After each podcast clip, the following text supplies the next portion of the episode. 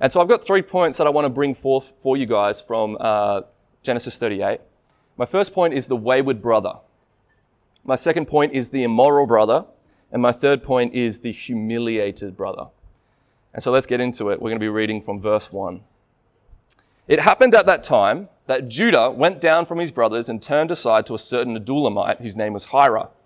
There Judah saw the daughter of a certain Canaanite whose name was Shua. He took her and went into her, and she conceived and bore a son, and she called his name Ur. She conceived again and bore a son, and she called his name Onan. Yet again she bore a son and called his name Shelah. Judah was in Kezib when she bore him. And Judah took a wife for Ur, his firstborn, and her name was Tamar. But Ur, Judah's firstborn, was wicked in the sight of the Lord, and the Lord put him to death. Then Judah said to Onan, Go into your brother's wife, and perform the duty of a brother in law to her, and raise up offspring for your brother. But Onan knew that the offspring would not be his. So whenever he went into his brother's wife, he would waste the semen on the ground so as not to give offspring to his brother. And what he did was wicked in the sight of the Lord, and he put him to death also. Then Judah said to Tamar, his daughter in law, Remain a widow in your father's house till Shelah, my son, grows up, for he feared that he would die like his brothers. So Tamar went and remained in her father's house. Well, in the book of Genesis, we often find the story follows sort of two individuals, and they're usually brothers when we, we do come across them. Uh, first, we saw Cain and Abel. We remember that, those, that pair of brothers and what happened there. We saw Abraham and Lot. Ishmael and Isaac, Jacob and Esau, and now we have moved on from Jacob and Esau, and we have the next pair of brothers that we're going to be focusing on Joseph and Judah. Two brothers that couldn't be any more uh, unlike, unlike each other. Uh, when we last saw Joseph, we watched as he was carted off to Egypt as a slave, sold by no other than his brother Judah, his older brother that should have cared for him. And this story awkwardly interrupts the story of Joseph it awkwardly comes along and interrupts the flow of those stories. Some scholars even go as far to say that someone added this story in much later. Well, what these esteemed scholars seem to miss is really the basic framework of Genesis. That Genesis always follows two characters. Almost always, in every uh, aspect. And Moses is very deliberate in inserting this story of Judah here, in this moment, at this spot. There is a purpose for it. Now, Judah has earned a decent amount of coin for selling Joseph as a slave. He sold him for 20 shekels of silver, and we know that uh, a shepherd can hope in a year to earn eight shekels of silver. This is a pretty sub, like, uh, substantial sum that he got from Joseph. And so he leaves with his newfound riches and turns aside to a certain Adullamite, whose name was Hira.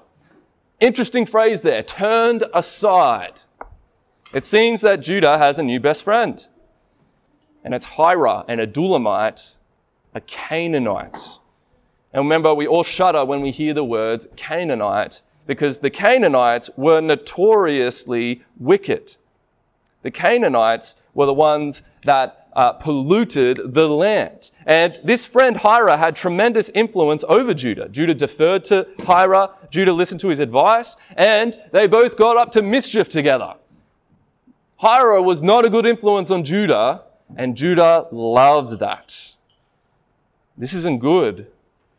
Judah should know not to associate with Canaanites, and yet here he is. The Canaanites, whose religious practices were so grotesque that God wanted his people to have nothing to do with them. And here's Judah's next best friend, Hira. He doesn't get the memo, he decides to ignore it. And the whole story begins with Judah finding a new friend and it really highlights the fact that our friendships often influence us a lot more than we would kind of care to admit. Now, Paul says in 1 Corinthians 15 33, do not be deceived, bad company ruins good morals. When we're having fun, we often overlook the flaws and bad influences of our friendship circles. And before Judah was even aware, he had started to become a Canaanite himself. Uh, one of the one of the interesting things of uh, having a wife that's pregnant is she often joins these mums groups, and these mums groups have a lot of great advice. Um, but sometimes we like to go in there and just like watch all these women complain about absolutely everything in their life, and we have a good laugh about it.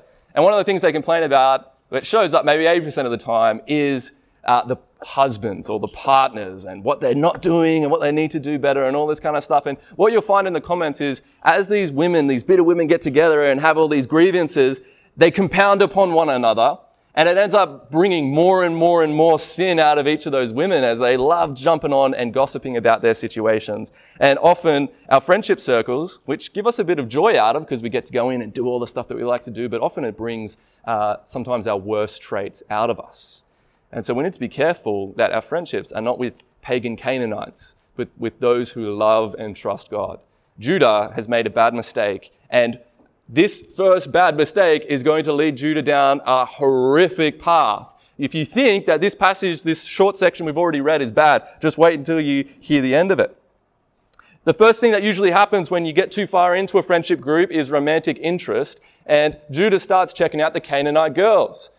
And any Hebrew immediately would have red, uh, red flag kind of raised up right now. Alarm bells will be going off. Don't marry Canaanites. A big no-no to the Hebrews. We saw what happened to Esau, how much that kind of ruined his life. And Judah doesn't even care. And any Hebrew would have been shocked because where is Jacob? Where is Jacob? Judah is getting married, and where is Jacob? Where is Leah? Where are his parents? Where is his family? Where are his brothers? Judah goes and gets married in the dark. It's likely that probably no one in his family even knew that he got married. This is how much Judah had basically abandoned his family. As soon as he found a new friend, he left his brothers, and now he was getting married, and his family had no knowledge. The Canaanites were his new family. So he has three sons with Shua's daughter. We've got Ur, Onan, and Shelah. After two boys, you could tell they really wanted a girl. Um, obviously, Sheila, the one just went whoo straight over the head. Uh, but all jokes aside, uh, these three sons, they're raised like Canaanites. Uh, how do we know that? Well, we know that by their fruit. Ur is so wicked, the Bible tells us here, that God puts him to death. Now, I want you to know that this is a rare occurrence with Scripture, where God just specifically puts someone to death for their wickedness, and it is the first time that God has ever done this in the whole book of Genesis so far. Uh, he, he did obviously destroy the world in the flood, but this is the first time that God has specifically targeted an individual, and it is a Hebrew that God targets. Who is this kid? What did he do? Why is God putting him to death? Well, we just don't know. It just says that he's wicked in the sight of the Lord and he's put to death. We don't know how he died. Could have died from a heart attack, an accident. He simply could have just fallen to the ground dead, like the Egyptian firstborns. Judah's firstborn son is now dead, and we do not have the privilege of knowing what happened. But we know who did it, and it was God, and why it happened because he was wicked. Judah does not know that. Judah's son is just dead, and he does not know why. And it's too bad because his secondborn wasn't much better. Now we've got Onan. Now, Onan, his name means barbarian in Hebrew kind of Onan the barbarian. Just joking, it doesn't mean that at all. I'm on fire today. Uh, this guy does not get the memo because uh, his brother is bad news just as much as his older brother, and he, he's raised a Canaanite. He acts the part because the Canaanites were really known for their sexual degeneracy. According to ancient Near Eastern culture, which later became known as levirate marriage in Deuteronomy, if a married man died without a son, and he was, he was married, his wife would have to marry his brother and raise up an offspring for him. That son would then be considered the son of the dead brother, and he would inherit everything as the firstborn.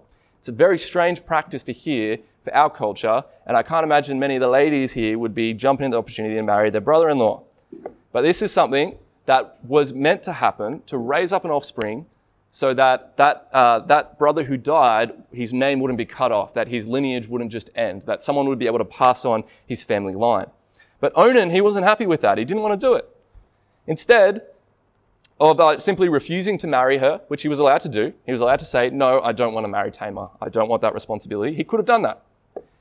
Instead, he decides, Actually, know what? I will marry her. And he just gets sexual favors from her without blessing her with a child. Why is he doing that? Well, there is a, a sexual element that motivates him, but there's also another element. What happens if no son is born? What happens if he doesn't give a, a child? Then Onan inherits everything. It all comes to him. Right? And if he raises a son, the leadership of the clan would go to the son. Who wants to be the leader of the clan now? Onan. He doesn't want to give it up to some son that wouldn't even be his son, to his wife that's not really his wife. He doesn't want any of that. Instead, he treats his brother's uh, wife, Tamar, like a whore. And God was understandably furious at Onan. And he just puts him to death as well. The second person killed like this in the Bible. And what I find fascinating is that any time that God puts anyone to death like this in the Bible, it's usually people that are very closely associated with the people of God people that are very closely associated with Israel or the church. You can think of Ananias and Sapphira in the book of Acts. You can think of those in the Corinthian church who were taking communion in an unrighteous way, and God put them to death as well. You can think of Achan in the book of Joshua when he stole the wealth from Jericho and he and his family were put to death. God seems to have a, a, a different standard for those that are considered in his household. Why? Because God is zealous for the purity of his people, and he will not tolerate those who would introduce degenerate and ungodly behavior into his church. He will intervene, if necessary, to cut off the ungodly from among his people. It's a good reminder not to mess around with God's church. When pagan Canaanites are acting like pagan Canaanites, maybe God will go and do something and intervene and, and uh, put those people to death. But it's a different thing when it is people that are supposed, that are supposed to be part of his household. And here we have Ur and Onan, who could be the next in the lineage for the Messiah. But no, they're cut off. We see Judah. He doesn't know why both of his worthless sons died, and so superstition starts to set in. Two sons have died. What's the common denominator? Tamar. And he starts to think to himself, oh man, if I marry Sheila to Tamar, he may die too. Because Tamar must be cursed. There's something wrong with this girl. Every time she's married to someone, my son dies. And so, luckily for Judah, Sheila was only a young teenager at the time that Onan dies. So, he doesn't immediately have to give Tamar over to get married. And so, he starts to try to concoct a plan, or he starts to find some sort of way that he could avoid marrying Tamar to his son Shelah, his youngest son. He doesn't want her to die. I Want him to die, I should say. This is when tragedy strikes again. Judah has had to endure the death of two of his sons, and now his wife will die. And this sets off a series of events that will leave you, I imagine, shaking your head. So let's get into it. My second point the immoral brother, verse 12. In the course of time, the wife of Judah, Shua's daughter, died. When Judah was comforted, he went up to Timnah to his sheep shearers, he and his friends Hira the Adullamite. And when Tamar was told, Your father in law is going up to Timnah to shear his sheep, she took off her widow's garments and covered herself with a veil, wrapping herself up, and sat at the entrance to Enaim, which is on the road to Timnah, for she saw that Shelah was grown up, and she had not been given to him in marriage. When Judah saw her, he thought she was a prostitute, for she had covered her face. He turned to her at the roadside and said, Come, let me come into you for he did not know that she was his daughter in law. She said, What will you give me that you may come into me? He answered, I will send you a young goat from the flock. And she said, If you give me a pledge until you send it. He said, What pledge shall I give you? She replied, Your signet and your cord and your staff that is in your hand. So he gave them to her and went into her, and she conceived by him. Then she arose and went away and took off her veil. She put on the garments of a widowhood. When Judah sent the young goat by his friend the Adullamite to take back the pledge from the woman's hand, he did not find her. And when he asked the men of the place, Where is the cult prostitute who was at Enaim at the roadside? And they said, No cult prostitute has been here. So he returned to Judah and said, I have not found her. Also the men of the place said, No cult prostitute has been here. And Judah replied, Let her keep the things as her own, or we shall be laughed at. You see, I sent this young goat, and you did not find her. Well, this text starts off with Judah kind of doing a massive disservice to Tamar. He really has no intention of marrying her to his youngest son, Shelah.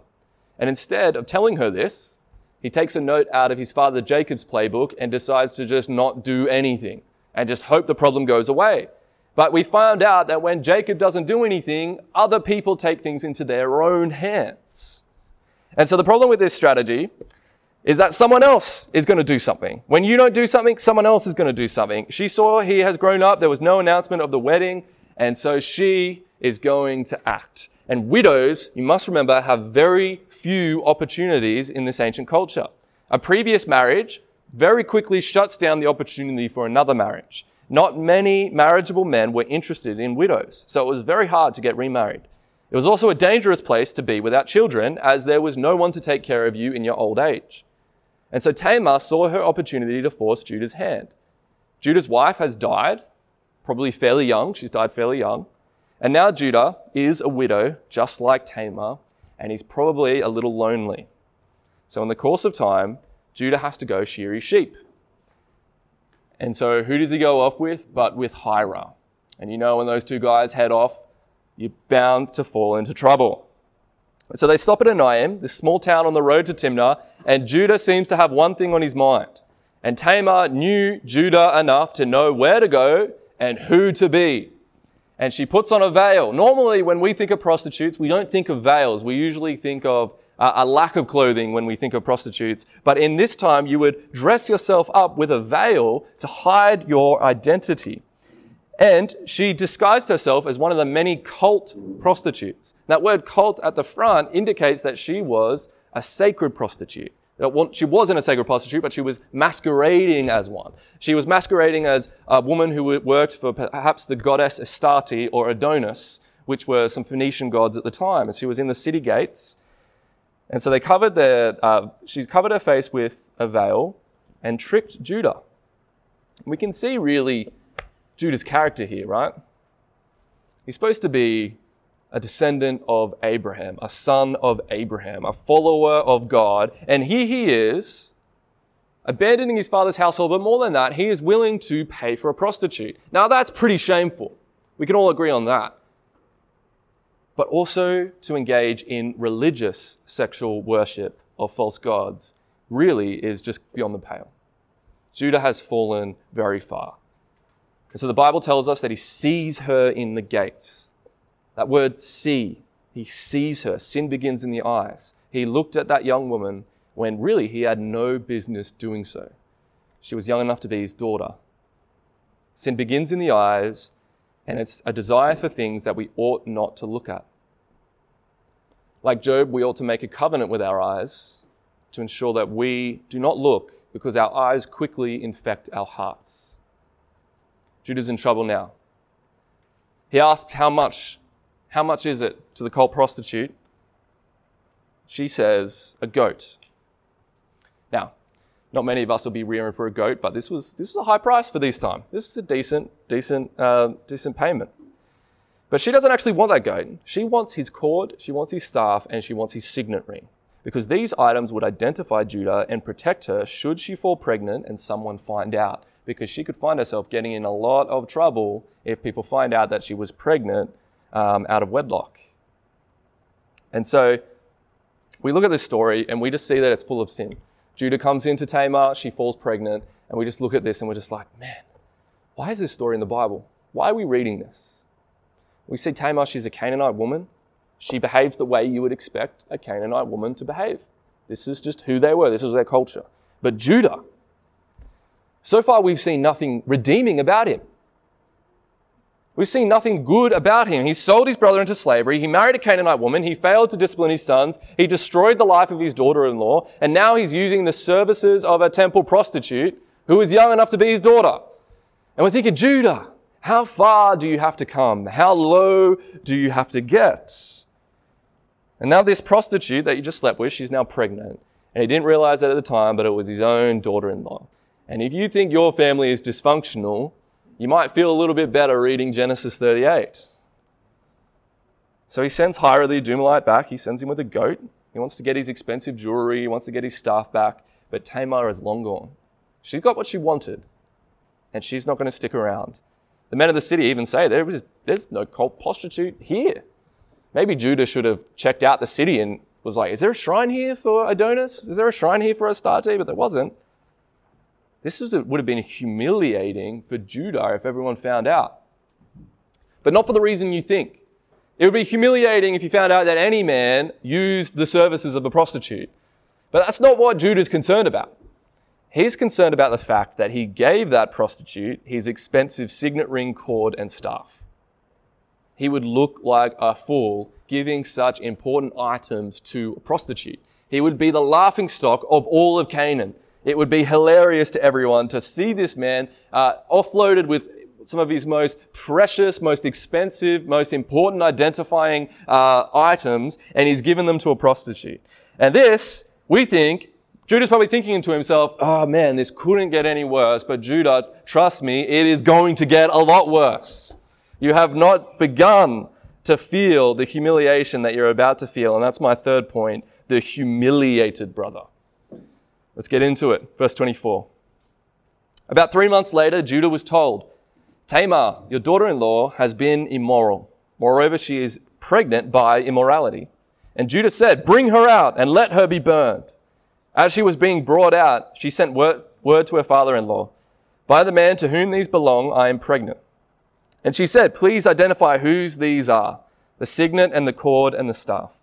Then Judah identified them and said, She is more righteous than I, since I did not give her to my son Shelah. And he did not know her again. When the time of her labor came, there were twins in her womb. And when she was in labor, one put out a hand. And the midwife took and tied a scarlet thread on his hand, saying, This one came out first. But as he drew back his hand, behold, his brother came out. And she said, What a breach you have made for yourself. Therefore his name was called Perez. Afterward, his brother came out with the scarlet thread on his hand, and his name was called Zerah. Well, Judah's world just unraveled. He finds out that Tamar is pregnant, and his initial thought is that she'd slept around, that she'd been sexually immoral, which is true. I mean, she's technically betrothed to Shelah, so this amounts to adultery. Quite a serious crime during this time, and he says, Bring her out to be burned. Now, immediately we may be thinking he's saying being burned alive, but probably doesn't mean that. It probably means that they're going to get a hot iron and brand a symbol on her cheek or a forehead so that everyone would know that she's an adulterer. And so this is what he wants to do to her. And we see the irony. I mean, Judah, didn't you like three months prior just like sleep with a prostitute? Do you remember that one at all? You know, he, having done that, is now raining down judgment upon his daughter in law, completely forgetting who he is. It's hypocrisy. And this, this uh, reaction is actually quite common in us. You know, when we are struggling with a certain sin, often we come down the hardest on that sin in other people. We get most outraged and up in arms about the sins we find ourselves doing. If someone has an unhealthy obsession denouncing like one particular kind of sin and you've seen it over and over, maybe you should like raise an eyebrow and go, hey man, are you okay with that one? Are you doing all right with that one? Because you shouldn't be shocked to find that they may be tangled up in that sin too. And so Tamar's little scheme works. She comes confidently to Judah. She goes, Oh, you want to burn my cheek? You want to burn my forehead? You want to brand me as an adulterer? That's fine. This is the man whom I fell pregnant to. And she presents to Judah his stuff. She says, verse 25, By the man to whom these belong, I am pregnant. And then she says something very interesting. Please identify whose these are. That phrase, please identify whose these are, is the exact same Hebrew phrase we saw last week. When the bloodied coat of Joseph was placed before Jacob. And they said to him, They sent the robe of many colors and brought it to their father, and they say, This we have found. Please identify whether it is your son's robe or not. Same phrase in Hebrew. This is the moment of Judah's humiliation when his lifestyle choices and decisions come back to bite him. And God is punishing Judah in clear black and white for selling his brother into slavery. Ironic, and God, I think, sometimes is a fan of irony. Once Judah had presented this bloody coat to Jacob, and he said, Please identify this bloody coat to his father.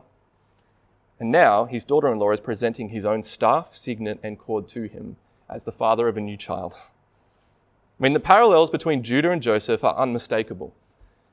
Moses is clearly holding these two men up for us to look at. and to contrast. Both of these men will have a run in with a promiscuous woman. We'll see Joseph, he's going to have that experience next week. These women are used to bring Judah and Joseph to their lowest of places. Joseph will end up in jail. Judah will end up the laughing stock of all of Canaan. And at this stage in the story, I, it's, it's hard to feel bad for Judah. Honestly, as I'm reading this, I'm not thinking, oh, poor Judah, he's got it hard. I'm not thinking that at all. I'm thinking, you deserve this, man. you screwed up. But he, Judah, to his credit, does something surprising here. He humbles himself. With great shame, he admits, She is more righteous than I. Now, what Judah is not saying here is that Tamar is righteous. She was cunning, she was scheming, she was a bit of a snake of a girl, really. He was more than happy to pretend to be a prostitute in order to get away. What we're not talking about is the righteousness of Tamar. We are talking about Judah when he says that. He has made a royal mess of things, and compared to Tamar, she has come out looking better than him. She has come out of this situation the more righteous one. And that is a heavy blow to Judah's pride. But he's correct. Got to, got to, Judah, you're right, mate. She does come out looking better. Maybe only slightly, but she does. The passage says that he did not know her again. They had no more relations after this. Judah had repented. And you can see it through his actions. He bore fruit in keeping with repentance. He did not know her again. He no longer practiced sexual immorality, and this experience has left a profound mark on him. When her time came, Tamar gives birth to twins, Perez and Zerah. Now, the birth is absolutely messy. This is something that I would not want to be present for, and Tamar was ultimately lucky to make it out of this experience alive. Zerah's arm came out first for a second, and the midwife ties a scarlet thread around his wrist so that everyone knows this is the firstborn. But then the arm retreats back in, and another child comes out without a scarlet thread. Perez suddenly bursts forth, and the midwife is stunned by how big the breach was. That, uh, that is a Hebrew phrase for something I imagine I would not want to be present for. They even name him Perez, which means breach. Why are they telling us about this? Well, you've got to remember when we are reading Genesis, we're looking for someone. With every subsequent generation, we are looking for someone. Who are we looking for? The serpent crusher, right? The seed of the woman, the one who will come and crush the head of the serpent. So as we are walking through this list, we are hoping and looking that we will find a, certain child, a certain person that will change the world, who will defeat the serpent and defeat the way that this world had turned up. And what we're going to find out later is that God does not choose for that lineage to go through Joseph. You'd be reading Genesis and you'd be like, yep, Joseph has got this in the bag. Why wouldn't God pick Joseph? He is clearly the more righteous. He clearly is, he's got very few flaws. He gets humbled very quickly and he turns out pretty good. Judah is a mess. But who does God pick? Judah. In fact, he picks Perez, the son of Tamar. You know what's shocking about that? Sheila is still alive. And God picks Perez. In Matthew 1 3, in the genealogy of Jesus, Tamar is mentioned by name. She shows up as one of the mothers of the Messiah. Fascinating, isn't it? It's just a picture of God's grace. We like to think that He would use the highest among us. He would use the most gifted, the most talented, the most moral, the most principled. And he picks Judah and Tamar. I mean, the whole story kind of makes you feel a bit icky, doesn't it? God's like, no, I'm going to pick Perez, the son of abject immorality. Amazing. If you ever feel like God couldn't accept you, or that you need to get your act together before coming to Him, just know that it could be worse. and yet God can still use you. And so God brings Judah low before him. And we see this concept of humiliation. We saw it last week in Joseph, we see it this week in Judah. Often the best thing for a wayward child is for their lives to fall apart before they recognize the goodness of God. One of the hardest things as a parent, and I'm sure for Jacob and Leah, was to see Judah walk astray and go astray from the path of their grandfather Abraham. Sometimes the best thing for children like that is for their lives to fall apart, just like Judas did, for him to be brought low. But before we start looking at other people, we need to recognize that in the gospel, we too are brought low before God. We are stripped of our pretension. We are stripped of our pride, our feelings of superiority. Our sin ultimately is exposed before God. And before we boast in our good deeds and our intelligence and our kindness or our sense of justice or our politics or whatever you boast in, you think, I'm a good person, God's going to accept me. Before you go to that with your head held high, remember that you've got to be broken down. Because Christ broke through that veneer and he brought us low if we believe in him. He saw our need. He saw just how unrighteous we are and he came and he died. And when we recognize that, we saw how much we needed Christ. And in the same way, we need to be brought just as low as Judah. In fact, if you have not been brought as low as Judah, then I would probably wager that you may not be a Christian. When we read Judah, we can quickly judge him as a fool. And you would be right to judge him as a fool. He raised up worthless sons. He did what he knew was wrong. He was humiliated in front of all the people of Canaan. But are we really different? Under a similar set of circumstances, who's to say we would not have made the same decisions as Judah? The first step forwards toward knowing God is to humble yourself. If we don't humble ourselves, God will humble us. It's painful, isn't it, to take a hard, long look at yourself?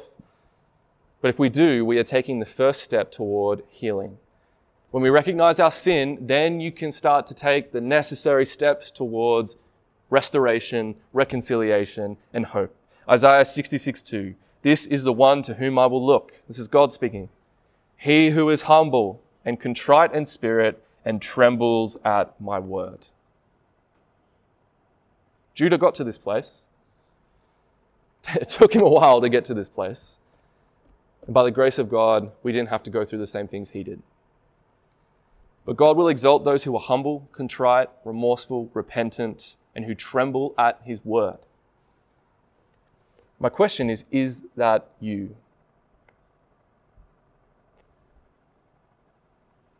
I want to encourage you. If Judah can be restored, so can you. Come to God. Whether you are whether you're a Christian, if you're struggling with sin as a Christian, and you've been lost in pride, and you're just like, I'm done with it.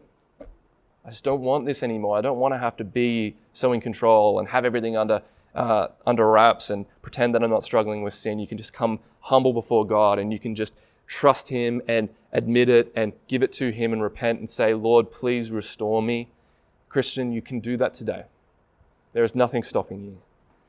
But for those who don't trust in God, who don't know whether they know God or not, the first step towards Christianity is humility to lose your life for the sake of Christ. And when you lose your life, Christ will give you the one true life. One of the great joys we're going to get reading the book of Genesis is seeing how Judah changes. And the best is still yet to come. I wager the same as for you. Let's pray.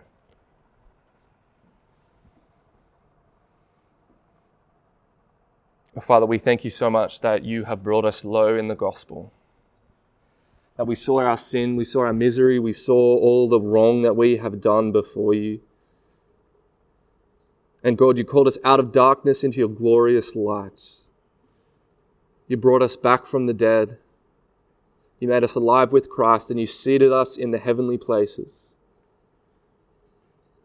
Now, Father, often our life can be messy, our family dysfunctional. And Father, we do not feel like we are that far away from Judah and his story. But Lord, we know that your grace is abundant and you save even the rebellious, you save even the wayward if they turn back to you in repentance. And we thank you, Lord, that as we see this journey that Judah went through of absolute immorality towards repentance, Lord, we know that anyone can be saved in this world. And we pray, Lord, that you will save, that your spirit will break through the blindness, that it will break through into the darkness, and that people will believe and trust and know you. We pray, Lord, for Branxton. We pray, Lord, for Greta and North Rothbury and Singleton and Cessnock and Kurri. Lord, I pray that you would awaken people to the truth of your gospel in this area. Would you once again show your mercy to those who are living in a great land of darkness? And would they see the glory of your Son, Jesus? We thank you, Lord, that although we were brought low, you exalted us and you placed us in the heavenly places with you. And our hope is that one day when we die, we get to be with you in heaven. And that is our plea, that is our hope, that is our request for you, Lord. Would you do all this in Jesus' name? Amen.